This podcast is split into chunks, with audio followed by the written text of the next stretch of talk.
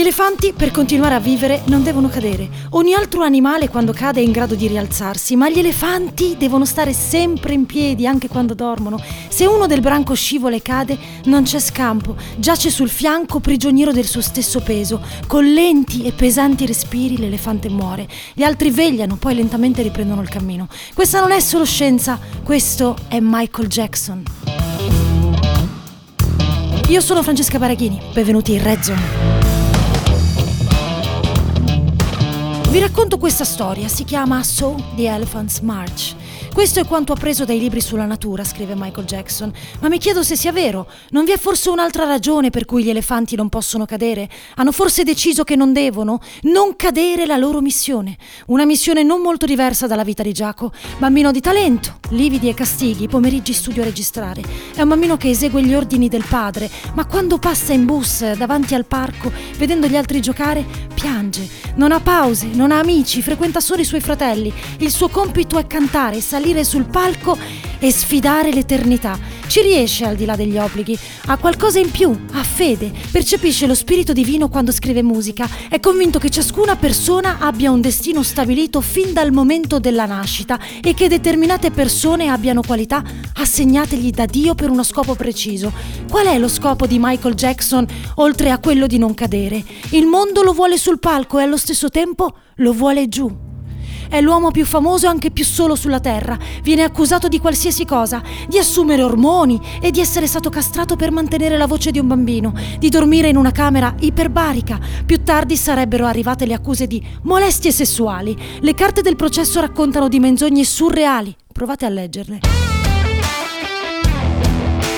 Michael Jackson viene assolto, ma le bugie sono velociste, la verità corre una maratona e non è finita. Ogni giorno parliamo di lotta alle fake news, ma molti di noi credono ancora che abbia fatto qualunque cosa per sbiancare la pelle, che era nera, ma che non lo è più quando canta è il 1996. Quattro anni prima a Los Angeles, un tassista di nome Rodney King viene fermato per eccesso di velocità, o meglio, qualcuno ci prova, ma lui non si ferma. Non è una valida ragione per massacrarlo di botte appena scende dalla macchina. L'episodio, firmato dalle forze di polizia, riapre il capitolo Violenza razziale. Black or white? E quei giorni di fine aprile si trasformano in giornate di scontri e sommosse. 63 persone vengono uccise, 2300 ferite e oltre 12.000 arrestate. A loro non importa di noi, avrebbe cantato Michael Jackson, che sa cosa vuol dire. Lui che si batte contro ogni tipo di discriminazione sociale, ma non viene capito del tutto. In più, la gente pensa che si voglia smacchiare, che abbia il complesso del bianco, che spenda miliardi di dollari per cancellare ogni traccia di chi è stato è solo malato e tanto. Ha la vitiligine, ma anche il lupus erimatoso sistemico. Prova a combattere la prima con il trucco, la medicina estetica dei travestimenti. Per la seconda non ci saranno molti rimedi se non la ricostruzione facciale dei grandi cappelli. Il lupus erimatoso sistemico provoca lesioni, eruzioni cutanee, infiamma i polmoni, fa perdere i capelli. Sui giornali si continua a leggere che è fissato con la chirurgia, che continua a rifarsi il naso. Se potessi parlare con Michael Jackson gli chiederei cosa fa più male tra una bugia indelebile è una malattia incurabile. Per lui che nonostante tutto non cade e dice chi come me ama i bambini e gli animali viene considerato strano, mentre chi trova la felicità nelle Ferrari, nei vestiti o negli elicotteri viene considerato normale. Non è assurdo? Abbastanza, Giacomo. Pensare che si potrebbero fare entrambe le cose senza essere giudicati e senza fare del male al prossimo. Ma così non è e per questo esiste la guerra, i bambini muoiono di fame e di fatica e molte specie di animali stanno per scomparire. Secondo lo studio di alcuni scienziati di una università in Gran Bretagna, il 25% delle specie di mammiferi marini rischia l'estinzione. La causa? Siamo noi. C'è di mezzo il cambiamento climatico e di conseguenza l'alterazione dell'habitat naturale. Se avete bisogno di esempi, l'Artico funziona, gli orsi polari stanno cambiando abitudini, stanno morendo di fame. Poi c'è la pesca, l'inquinamento, la chimica, la plastica e i rumori. Avete capito bene, l'inquinamento acustico. Laggiù, oltre al fastidio del suono prodotto da noi esseri umani, non riescono più a comunicare. Che dire degli scorpioni? Ne esistono 2500 specie, eppure rischiano tutti di estinguersi. Lo dice un articolo firmato dai ricercatori dell'Università di Turku, in Finlandia. L'utilità farmacologica di vari composti biochimici nel veleno offre promesse in diversi campi di ricerca, tra cui la biotecnologia, la terapia del cancro e il trattamento delle malattie neurodegenerative e cardiovascolari. Mi ha colpito poi scoprire la storia del succiamele, un uccello che rischia di estinguersi perché canta male. La ricerca è pubblicata sul The Royal Society.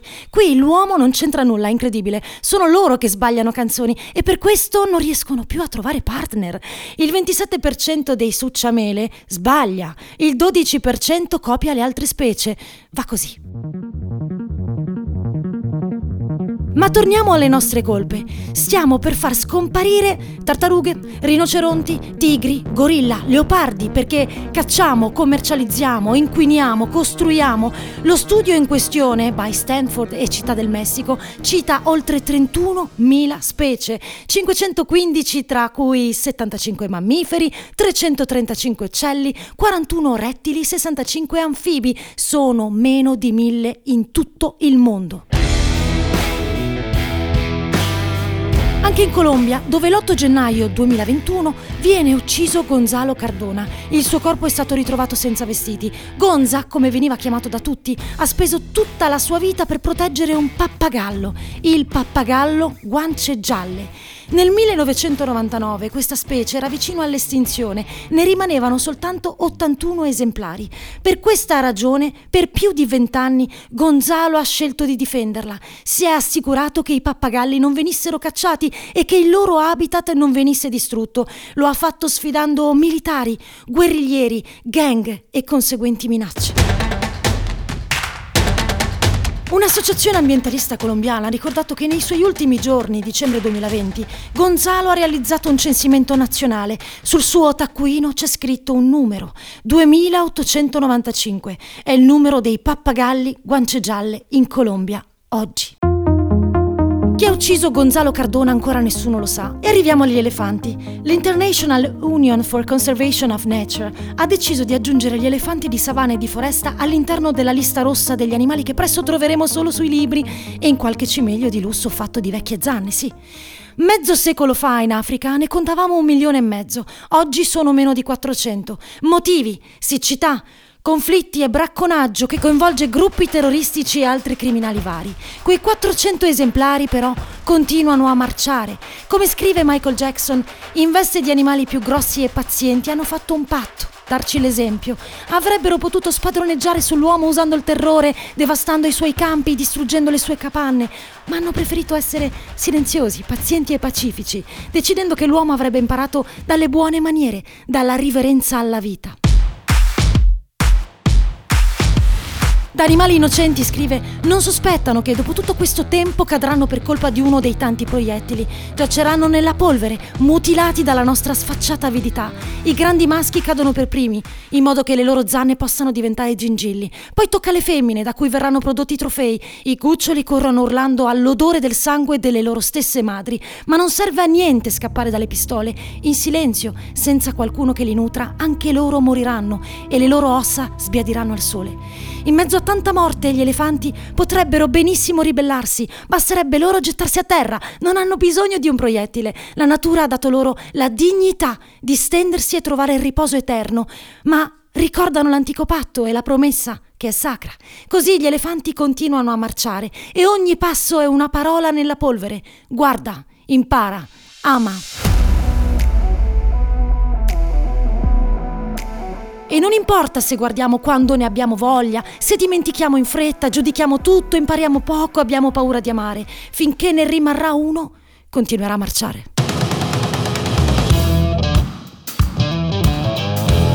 Red Zone è una produzione Dopcast